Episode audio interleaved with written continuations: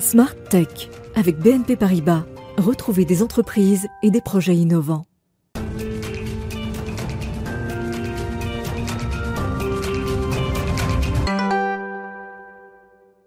Bonjour à tous et bienvenue dans Smart Tech, l'émission que vous regardez en direct sur Bismart à 11h comme euh, chaque matin. Vous savez que le vendredi, c'est l'occasion de découvrir les coulisses d'une activité à travers une personnalité qui l'incarne, qui l'habite. Et aujourd'hui, ma personnalité, mon invité, est une ingénieure des télécoms qui a démarré sa carrière en 1990 chez France Télécom Orange pour finalement se lancer assez rapidement dans l'aventure entrepreneuriale. Associée euh, dans une start-up et puis ensuite, elle a fondé son entreprise, rejoint deux sociétés de conseil en télécommunication. Autre virage pris par mon invité, elle s'engage en politique, elle devient députée d'Eure-et-Loire pour agir ensemble, co-rapporteur de plusieurs rapports d'information sur numérique, membre de la commission des affaires économiques de l'Assemblée nationale, coprésidente du groupe d'études parlementaires cybersécurité et souveraineté numérique de l'Assemblée nationale. Vous l'avez compris, elle s'impose comme une experte des sujets de société numérique et des télécoms dans les territoires. Donc c'est un profil plus terrain, plus opérationnel qu'habituellement, qui a été nommé cette année à la tête de l'autorité de régulation des télécoms. Je l'interrogerai bien évidemment sur la qualité des accès à Internet en France, mais aussi sur les préoccupations environnementales autour du numérique, sujet que nous avons beaucoup abordé ces jours-ci dans Smart Tech, et également sur ses actions et priorités. Ce sera donc la grande interview de Laure de la Rodière, présidente de l'ARCEP. Et puis Smartech se refermera sur son grand rendez-vous dans l'espace. Il est dédié cette semaine à l'annonce d'un milliard et demi d'euros annoncé euh, dans le spatial dans le plan France 2030. Mais ça c'est pour tout à l'heure. Tout de suite, place à l'interview régulation.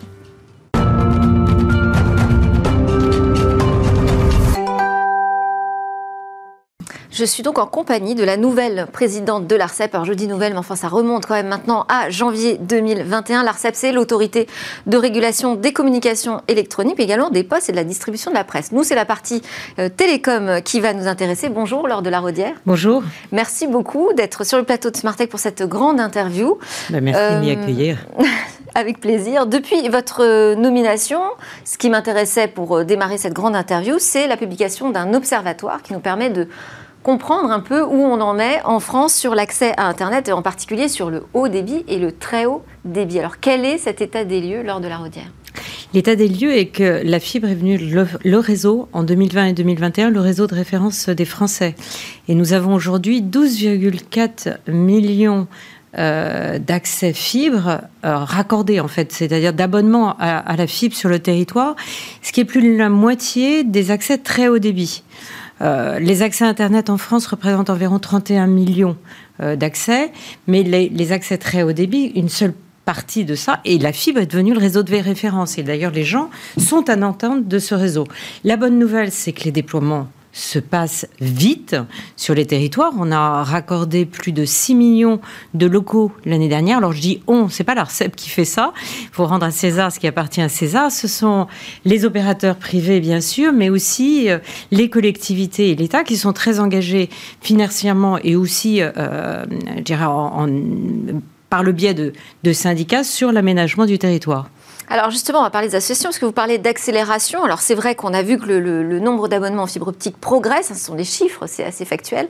Mais pourtant, on a l'AVICA, qui est l'association des, villes et collectivités pour euh, les communications électroniques et l'audiovisuel, qui dénonce une insuffisance des déploiements. Il y a, euh, c'est vrai, sur certains territoires, des retards par rapport à des objectifs qui ont été pris. Euh, mais dans l'absolu. Parce que les objectifs étaient beaucoup trop ambitieux au départ ou parce que, parce que peut-être il y a eu un retard au démarrage de, de, certains opérateurs pour se lancer dans, dans cette aventure de couvrir, couvrir euh, tout, tout le pays en fibre. Mais il faut aussi regarder, enfin, on peut toujours regarder ce qui va mal et on peut aussi regarder ce qui va bien parce que c'est un grand chantier d'infrastructure en France. Il y a des milliards d'investis et il y a des millions de lignes qui se développent chaque année. Et cette année, en 2021, on va en faire encore plus qu'en 2020. Il y a beaucoup de secteurs d'activité qui ont été ralentis par le Covid. On peut pas vraiment le dire, dire que c'est le cas pour euh, les télécoms et c'est plutôt une bonne nouvelle parce que c'est une forte attente des Français d'avoir un accès à Internet à très haut débit de qualité chez eux. Donc sur la partie déploiement, bien évidemment, j'aimerais que ça, ça, aille plus vite et j'aimerais qu'on aille dans tous les territoires et que ça soit fait demain. Mais c'est pas réaliste, c'est un chantier industriel de long terme. En revanche, il y a un point sur lequel je suis insatisfaite et on va en parler, c'est la qualité de service. Parce que j'allais dire, vous allez dire voilà. voit que le verre est moitié vide, mais on a un sujet sur la qualité. C'est voilà, je, bien sûr sur le déploiement, si euh, les, les, opérateurs ont déployé 6 millions de lignes l'année dernière, ils vont faire plus cette année. Euh, on est sur un bon rythme de déploiement. En revanche, la qualité de service n'est pas au rendez-vous. Oui, alors on a reçu euh, dans, dans Smartech euh, un acteur qui voudrait euh, s'immiscer sur ce marché Trasopé qui nous dit aujourd'hui ce qui se passe dans les armoires de rue, c'est le Far West. Bon, il n'y a pas vraiment visiblement de suivi sur les opérations de maintenance, il y a des actions un peu sauvages. Comment on règle ce problème qui touche à la fois les déploiements de fibres optiques mais aussi la maintenance des lignes ADSL existantes et, ça touche surtout la satisfaction des consommateurs, parce que quand un, opérateur ne respecte pas les règles de l'art du raccordement et qu'il euh, y a une déconnexion d'un client pour en connecter un autre, c'est juste inacceptable. Enfin, c'est insupportable pour le consommateur et c'est inacceptable en termes de pratique. Donc depuis, euh, depuis un certain temps, depuis plusieurs mois, l'ARCEP a mis en place un groupe de travail entre tous les opérateurs pour repréciser les règles de l'art du raccordement et puis mettre en place une feuille de route qui permettra de tracer euh, l'ensemble des interventions des opérateurs et savoir qui est responsable de quoi. Donc ça permettra, parce qu'aujourd'hui la difficulté c'est que c'était ni vu ni connu, je débranche d'un côté et je rebranche et on ne sait pas et on sait pas quel opérateur commercial a pratiqué ainsi. Donc là, euh, et c'est en train de se déployer. La bonne nouvelle, c'est que c'est en train de se déployer. Et donc, j'attends des, résultats et des, une amélioration de la qualité euh, de service dans le raccordement fibre rapidement maintenant. Bon, alors il restera à régler aussi le problème de compétences. Visiblement, on manque aussi de, compétences techniques. Bon, ça c'est plus un, sujet emploi. Euh, autre thématique qui vous intéresse, c'est les réseaux mobiles. Il y a eu un engagement qui a été pris par les opérateurs sur la couverture des territoires. Pareil, on en est où aujourd'hui? Euh, oui, c'est dans le cadre du New Deal qui a été euh, lancé par l'État en 2018 et qui vise en fait à demander des engagements en fait aux opérateurs de déployer un certain nombre d'antennes en échange en fait du renouvellement de la durée d'utilisation des fréquences. Euh, ce qui a été très nouveau et, vraiment un changement de paradigme complet, c'est qu'on n'a pas raisonné en taux de couverture de la population, on a dit aux, aux opérateurs, vous avez tant d'antennes à déployer et c'est les collectivités sur le terrain qui vont choisir les zones à couvrir. Et eh ben il se trouve qu'au départ, euh, les opérateurs n'y croyaient pas beaucoup. Des déploiements plus ciblés en Très fonction des urgences et des besoins des territoires. C'est euh, dans chaque département, il y a un comité de pilotage qui est en général animé par l'État, qui va dire ben, cette année euh, sur les 5, 6, 10 antennes qu'on doit déployer dans le cadre de ce projet de couverture, on va choisir telle commune plutôt que telle autre. Et, ça se passe bien. La, bonne nouvelle, ça se passe bien. Il y a déjà 830 antennes qui ont été mises en service dans le cadre de ce programme. Ça se passe bien aussi parce que les antennes sont majoritairement mutualisées, ce qui est une forte attente des territoires ruraux. Donc, je crois qu'on a plus de 803 antennes euh, sur les 830 qui ont les quatre opérateurs. Euh, les collectivités trouvent que c'est un bon programme et c'est une bonne façon d'avancer sur la couverture numérique du territoire. Et les opérateurs s'en plaignent pas non plus. on parle d'antennes 4G. Et, et, même la Cour des comptes, qui a rendu un rapport devant le Sénat la semaine dernière, dit que c'est une bonne politique publique. Dit, il faut, elle émet des recommandations. On parle d'antenne 4G, juste pour préciser. Hein. Alors, on parle d'antenne 4G. Euh, dans le cadre du New Deal aussi, il y a un point très important qui a été la généralisation, en fait, de toutes les antennes en 4G. Beaucoup d'antennes, un, peu moins de la, un peu moins de la moitié, étaient encore en, 2G, 3G avant ce programme. Aujourd'hui, 99% des antennes en France sont 4G. Donc la généralisation de la 4G euh, a eu lieu grâce à ce programme de deal. Et là, on est en plein dans le déploiement de, la 5G. Il va y avoir aussi des nouvelles attributions de fréquences pour arriver à cette 5G euh, qui nous promet monts et merveilles, hein, plein de nouveaux services et de nouvelles fonctionnalités. Ça arrivera a priori après euh, l'échéance présidentielle, la nouvelle présidence Alors, la nouvelle bande de fréquence dont vous parlez, c'est une bande qu'on appelle la bande millimétrique de 26 GHz. Et oui, l'attribution de fréquence arrivera après, sans doute fin 2022. Pour l'instant, l'ARCEP réalise beaucoup d'interviews, beaucoup d'auditions, de, rendez-vous avec les acteurs susceptibles d'utiliser cette bande qui a une, des caractéristiques très spécifiques. C'est pas pour couvrir, c'est pas pour aménager le, territoire la bande 26 GHz parce que les ondes ne se diffusent pas très loin. Mais en revanche, la bande de fréquence est très large, donc elle permet des très hauts débits. Et deuxièmement, elle permet aussi euh, une forte latence. Donc il y a des besoins spécifiques, industriels. de réduire la latence, en fait. De, réduire la latence. Donc il y a des besoins, euh, oui, pas une très grande latence, euh, oui. réduire la latence. Euh, et il y a des besoins industriels euh, qui, qui, enfin, il y a des industries qui sont intérêt à utiliser cette bande de fréquence. Dès qu'on est en train de regarder si on doit adapter nos procédures d'attribution des fréquences en fonction de eh oui, euh, des attentes en fait des, des, acteurs qui vont utiliser ces bandes de ça, fréquences. Ça peut être un bouleversement important parce qu'on pourrait imaginer qu'on attribue des fréquences 5G pas seulement à des opérateurs télécoms, mais aussi à des acteurs privés, des entreprises, des industriels. Exactement. Pour l'instant, aucune décision n'est prise. Euh, on, réexplique aussi au monde industriel que nous avons dès, à présent une plateforme d'expérimentation, un bac à sable réglementaire, si vous voulez, pour l'utilisation des fréquences 5G. Alors les fréquences euh, et, on les appelle. Si vous avez des projets, n'hésitez pas en fait à nous contacter euh, pour qu'on puisse regarder avec vous si vous voulez avoir des fréquences pour expérimenter euh, les, futurs usages que vous aurez. Bon, pas de décision prise pour l'instant, en tout cas euh, là-dessus, sur cette ouverture de l'attribution de fréquences. préoccupation qui va avec le sujet 5G, d'ailleurs, c'est préoccupation environnementale. là-dessus, l'ARCEP nous dit, nous, on a envie de s'impliquer dans ce sujet, on veut créer un baromètre vert. Alors expliquez-nous quel est l'objectif et comment la régulation peut avoir un poids sur l'impact environnemental du numérique.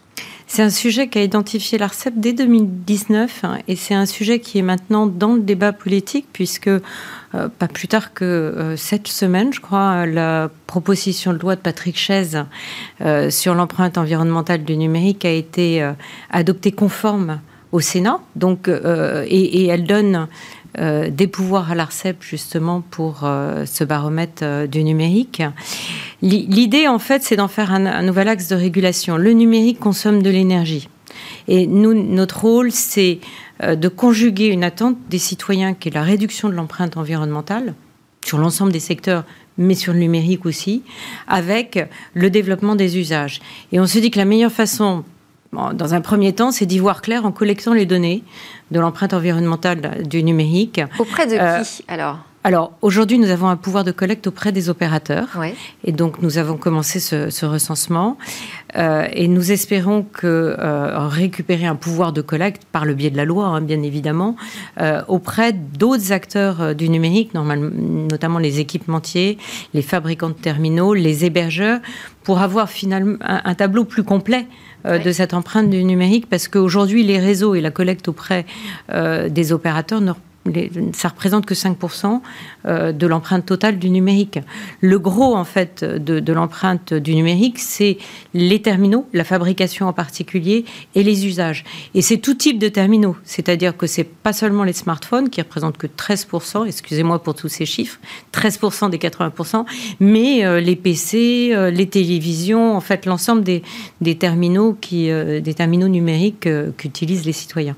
Et alors là, pour avoir ce pouvoir de collecte auprès d'opérateurs, enfin d'acteurs euh, de, l'industrie du numérique qui ne sont pas directement régulés euh, par l'ARCEP, pas du tout même, euh, comment vous allez pouvoir agir? Je, vous ai dit, il faut un texte de loi. Oui, parce que pour l'instant, le Conseil constitutionnel je sais que, plutôt opposé alors, le Conseil constitutionnel a, jugé ce dispositif un cavalier législatif.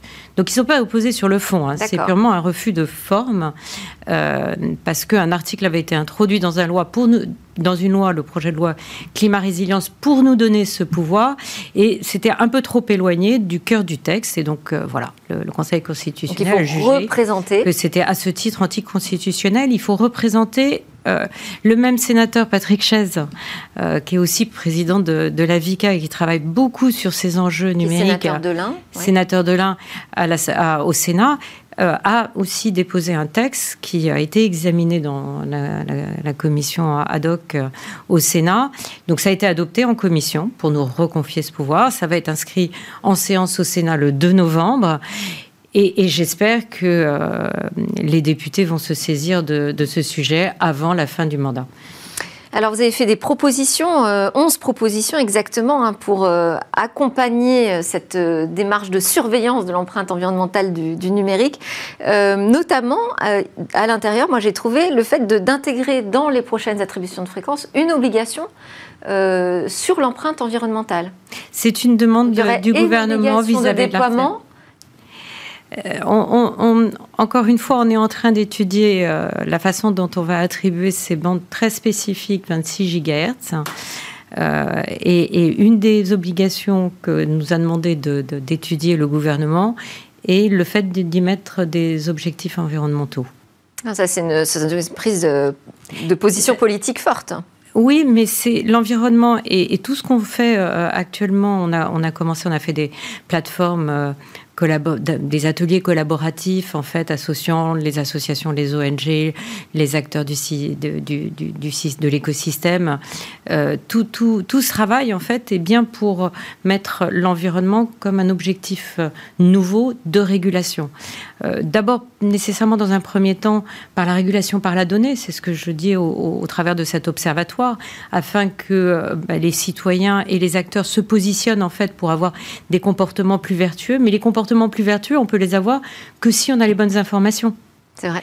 Euh, et, puis, dans un deuxième temps, dans le cadre, par exemple, de, cette attribution de licence 5G euh, dans la bande 26 GHz, il y aura des obligations. Alors, autre sujet politique, c'est la, présidence française de l'Union européenne en 2022. Quels sont, euh, selon vous, lors de la redire, les sujets majeurs pour la régulation des réseaux qu'il va falloir adresser?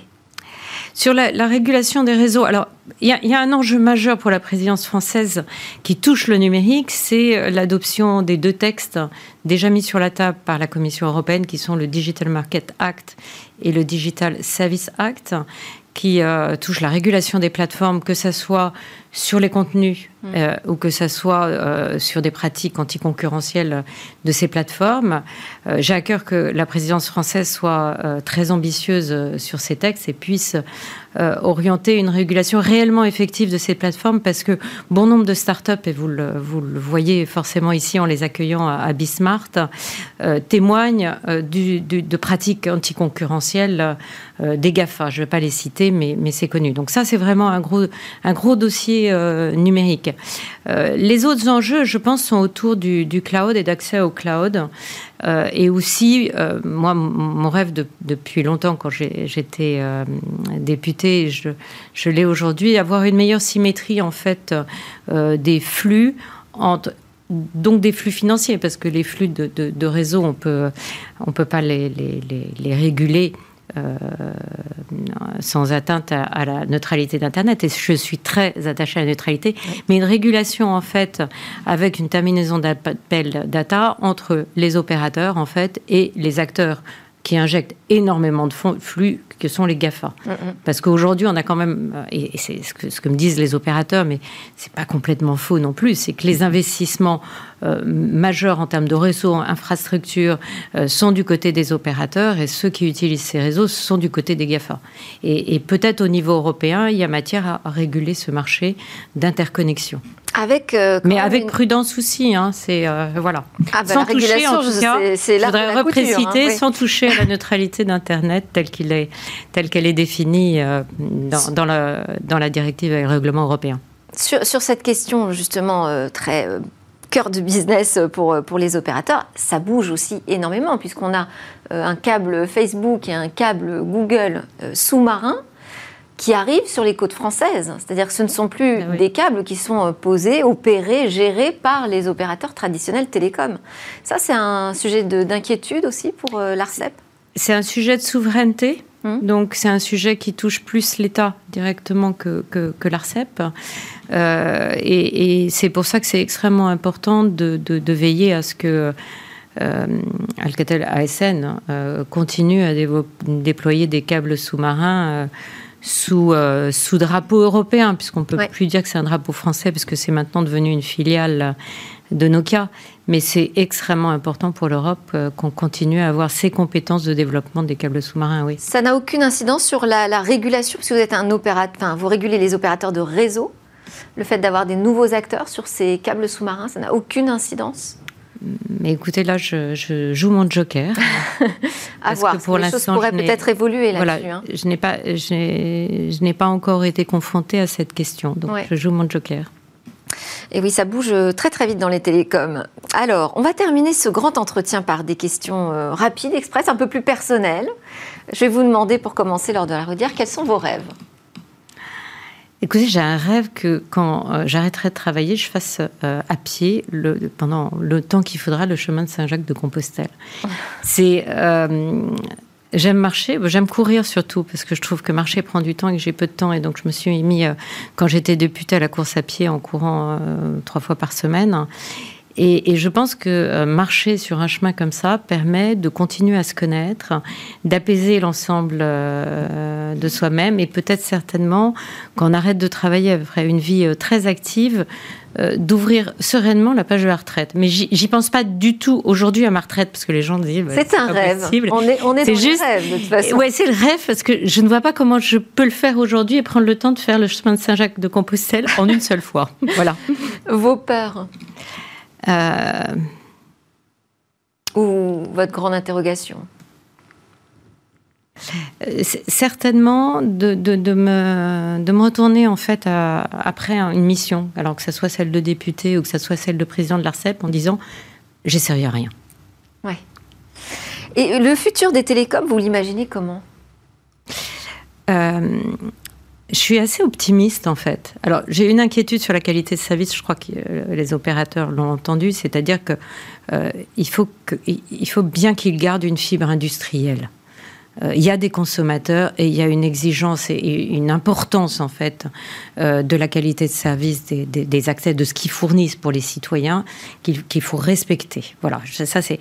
Euh, et mais je pense que en France, on a la chance en fait d'avoir investi tôt sur la fibre.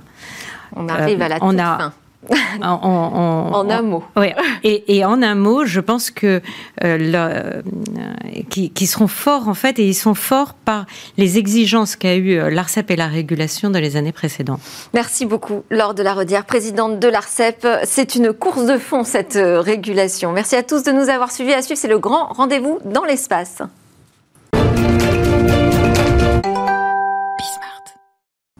Bonjour à tous et bienvenue dans Smart Space. 1,5 milliard d'euros pour le secteur spatial. Emmanuel Macron a dévoilé la semaine dernière son plan France 2030 pour l'innovation euh, à hauteur de 30 milliards d'euros et le secteur spatial a trouvé sa place dans les projets de financement à long terme du gouvernement. Pour en parler avec nous en plateau aujourd'hui, euh, Christelle Astorg-Lépine. Bonjour, bienvenue sur euh, le plateau.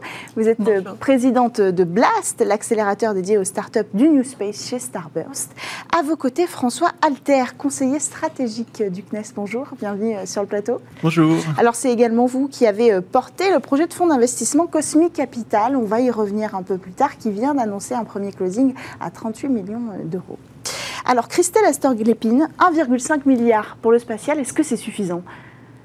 Alors, pour, pour un premier temps, oui, je pense que c'est déjà en tous les cas une très belle somme et puis un très bon signal. Euh, le signal que les choses vont changer et que effectivement on va redistribuer cet argent public beaucoup plus vis-à-vis de ces nouveaux acteurs qui en ont vraiment besoin depuis un petit bout de temps. Et si on veut effectivement décoller, euh, comme, le, comme le propose donc le, président Emmanuel Macron, euh, c'est la bonne solution. Hmm.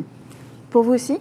Oui, exactement. Alors il faut il faut voir que ces 1 milliard euh, un milliard 5 euh, je dirais sont supplémentaires à un certain nombre d'initiatives qui ont déjà été prises depuis euh, depuis un certain nombre d'années. Et, et surtout on voit surtout qu'il y a une maturité qui commence à arriver sur les startups, sur le l'écosystème aussi financier puisqu'on parle de, de Cosmic Capital du closing.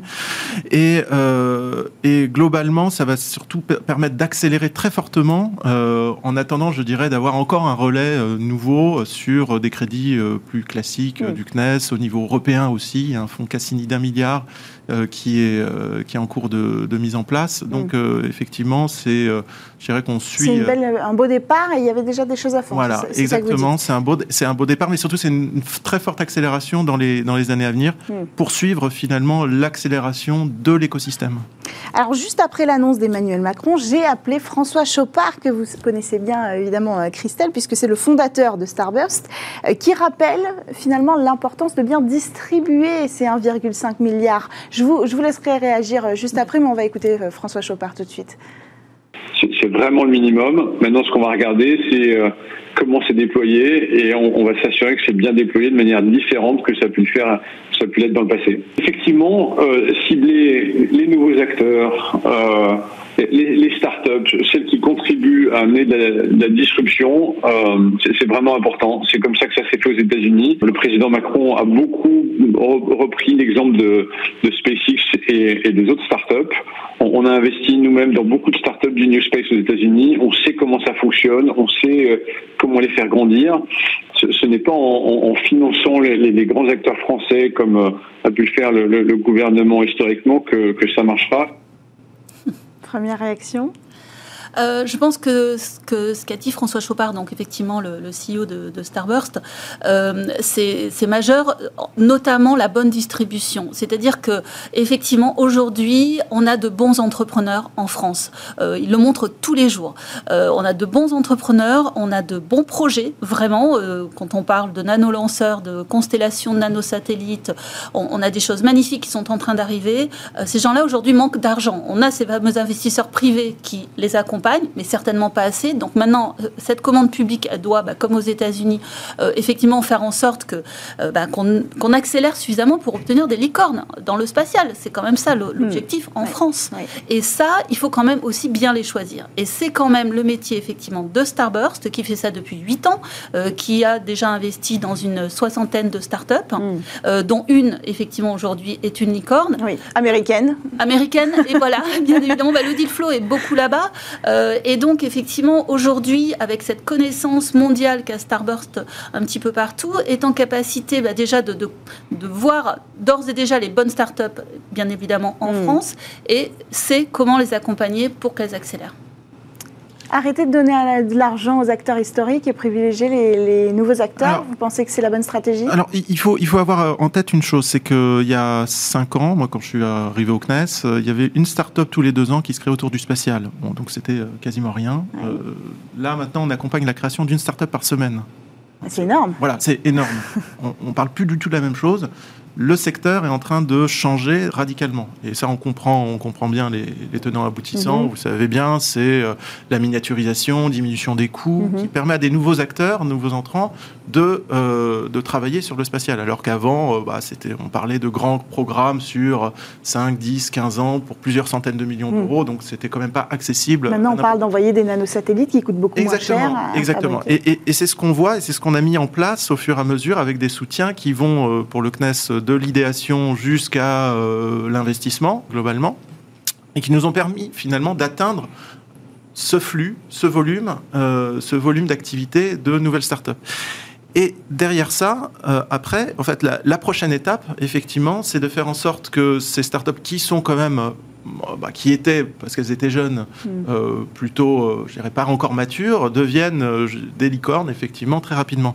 Et, juste pour donner quelques exemples, nous, bah, je, pense que cette année, on aura au moins trois, voire quatre levées supérieures à 100 millions d'euros mm. dans des startups françaises. Mais finalement, ça ne répond pas tout à fait à ma question. Est-ce qu'il faut privilégier les startups maintenant, plutôt que les acteurs historiques avec ces 1,5 milliards? Juste une chose. Alors, du coup, sur les 1,5 milliards, effectivement, il y aura une très très grande majorité sur ces nouveaux entrants, mm. euh, de façon très très claire. C'est la volonté euh, du gouvernement parce que effectivement, il y a ce besoin-là, mais il faut voir qu'il ne faut pas opposer. En fait, euh, je dirais nouveaux entrants et le All Space, New Space, etc. En fait, c'est pas c'est pas comme ça que ça marche. les, les grandes entreprises ont besoin de ces acteurs pour développer euh, de l'innovation plus rapidement, pour intégrer euh, des, nouvelles choses, pour suivre plusieurs voies à la, fois, hmm. parce qu'elles ont du mal à faire, effectivement, parce que bah, prendre des risques pour un grand groupe, c'est difficile, en fait. Parce que, bon, les, grands groupes sont cotés, euh, mhm. il y a une, forme d'aversion, je dirais, mhm. au risque globalement. Et puis, deuxième chose, c'est que ces startups, en fait, sont maintenant un nouveau marché, même pour ces grands groupes.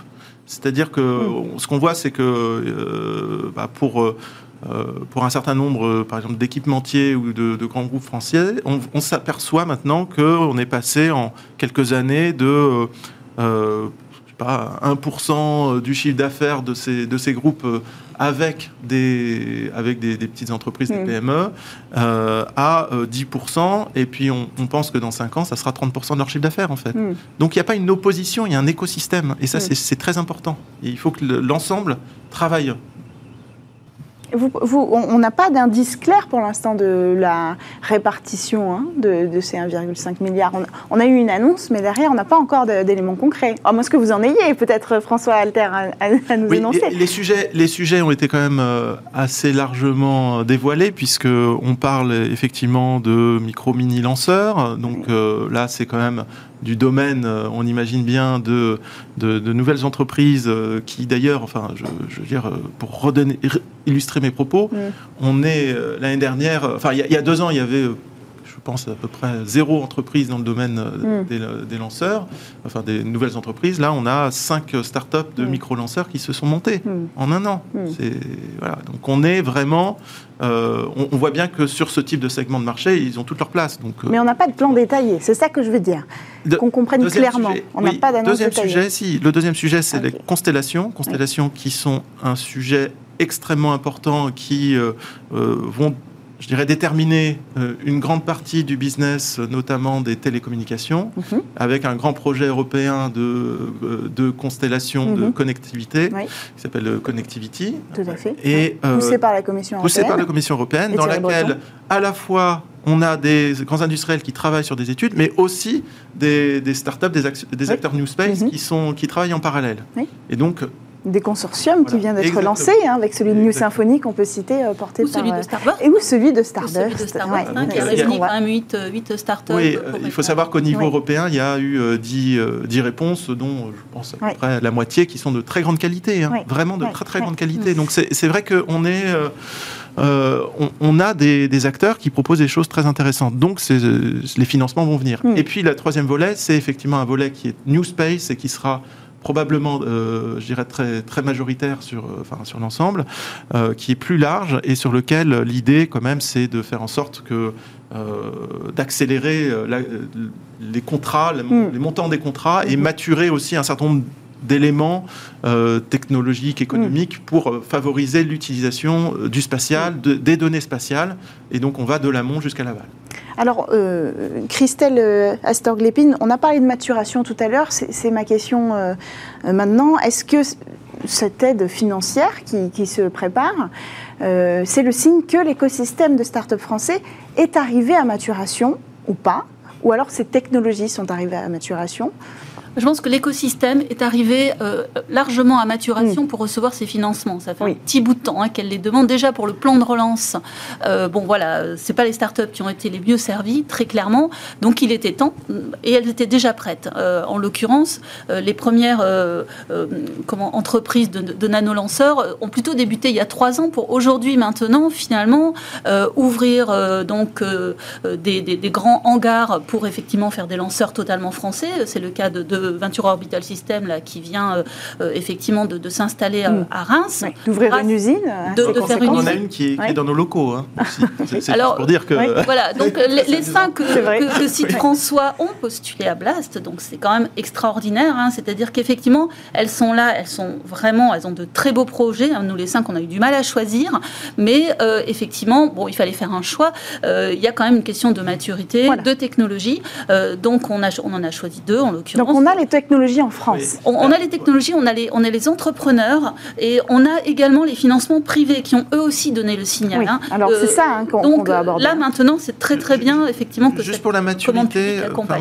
moi, je dirais une chose parce qu'on on, a l'opportunité justement au travers par exemple du, Fonds Cosmic Capital. Oui, et puis, et puis justement de, bah, la visibilité qu'on peut avoir à l'international des, différentes startups euh, dans le domaine spatial. Hmm. On, on, peut dire une chose, c'est qu'en France, on a toute la technologie euh, disponible. En fait, euh, objectivement, je dirais, sur ce sujet-là, on n'a vraiment pas du tout à rougir de l'ensemble de l'Europe, des US, etc., de la Chine. Aucun, aucun souci là-dessus. je dirais le, le, vrai sujet, c'est effectivement que on a dans le spatial assez traditionnellement des gens qui sont plutôt justement de liés à ces domaines plutôt techniques et, euh, et c'est pas forcément, euh, je dirais, les meilleurs businessmen. Et donc, on a tout un tout un travail collectif à mener d'accompagnement pour faire en sorte que effectivement euh, les équipes euh, les équipes puissent avoir l'ensemble mm. des dimensions nécessaires à la création d'entreprise et à mm. son développement. Et voilà par exemple c'est ce qui c'est ce ce, qui est fait par exemple dans Blast. Blast, c'est l'enjeu aussi euh, d'autres euh, d'autres dispositifs qu'on peut avoir. Nous, on a un accélérateur franco-allemand, euh, Space Founders, Space Founders pour essayer de faire en sorte de mixer les, éco enfin, les écosystèmes à mm. la fois français et allemand. C'est assez intéressant. On va mm. travailler. On a un, partenariat avec Blast qu'on a envie de, développer très fortement. franchement, on moi, la, vision, c'est qu'on a, on a des entrepreneurs encore en devenir. Certains n'ont pas encore les mêmes ambitions que les entrepreneurs américains, on va dire, mmh. qui, veulent conquérir la Lune, Mars et, Jupiter.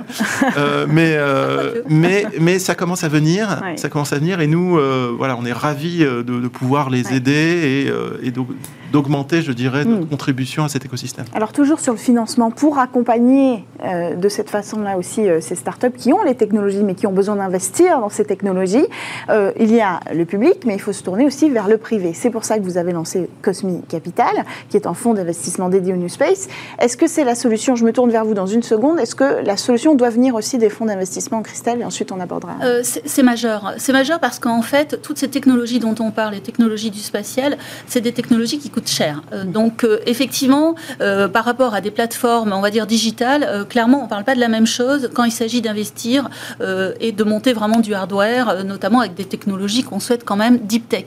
Ça, ça coûte très cher, donc il faut effectivement que, tout le monde s'y mette. Et, ce que donc le fonds Cosmic Capital ben, va, être majeur. Ce qui, la très bonne nouvelle, donc ça c'est vraiment un très bon signal parce que c'est aussi des, grands groupes, des corporates qui sont là autour. Je pense que comment François a souligné effectivement la bienveillance de cet écosystème, c'est aussi ça qui est pour le coup plutôt très neuf, euh, vraiment depuis euh, six mois, un an. Je trouve que voilà, il y a un état, euh, une prise de conscience globale en. France qui est qu'on doit tous travailler ensemble. Et nous, en l'occurrence, dans Blast, on travaille avec beaucoup de corporates. Alors bien évidemment le CNES, mais également l'Agence Innovation Défense, le commandement de l'espace.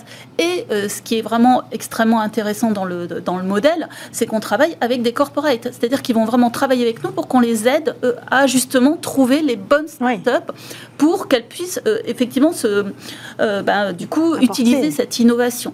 Donc ça, c'est important, ce niveau de financement dont ont besoin effectivement euh, les startups aujourd'hui.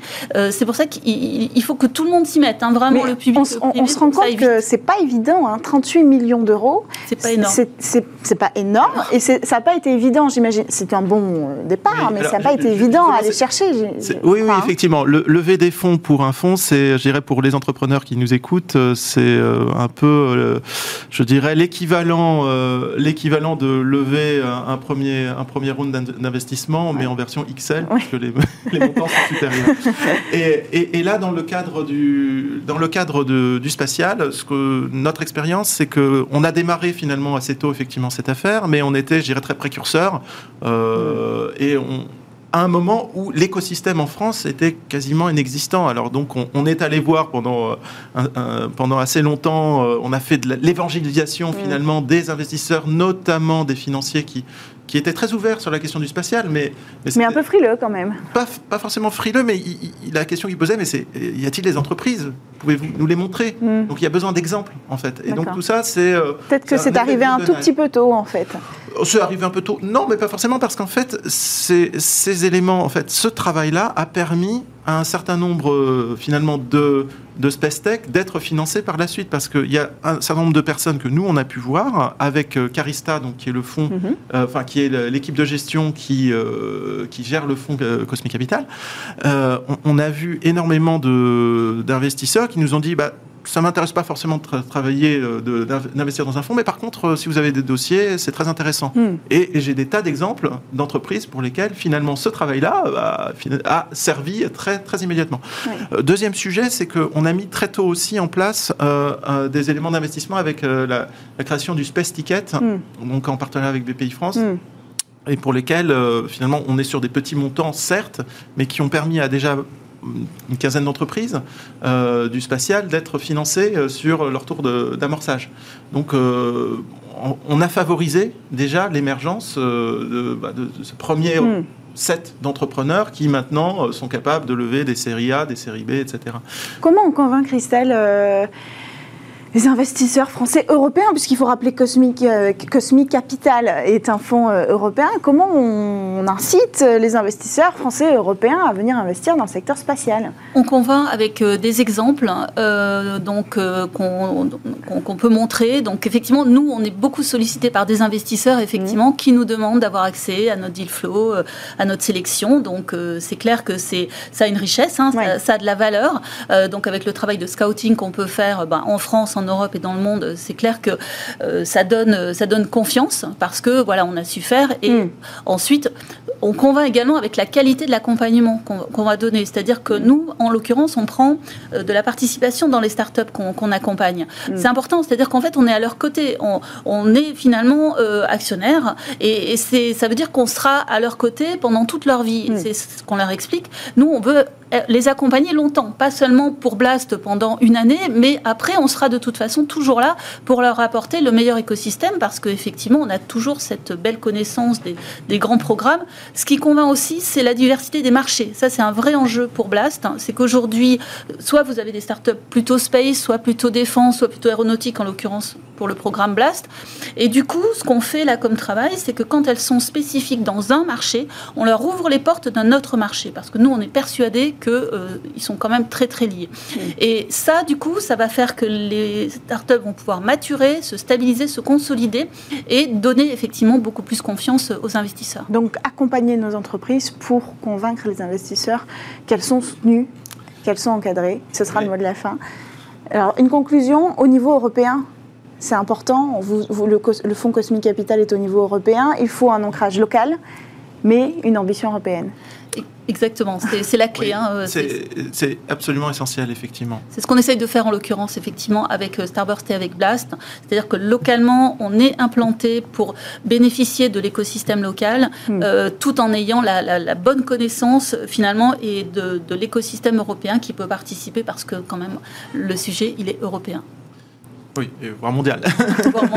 Merci à tous les deux d'être venus sur le plateau de Smart Space. Christine Astor-Glepin, je rappelle que vous êtes présidente de Blast, l'accélérateur dédié aux startups du New Space chez Starburst. Euh, et vous, François Alter, conseiller stratégique au CNES, et vous avez porté le fonds Cosmic Capital pour le CNES. Merci d'être venus débattre ensemble sur, sur ce sujet et cette annonce de 1,5 milliard d'euros qui vont être dédiés au secteur spatial. C'est la fin de Smart Space, c'est la fin de Smart Tech. Vous retrouvez votre émission dès lundi sur Bismart. À très vite.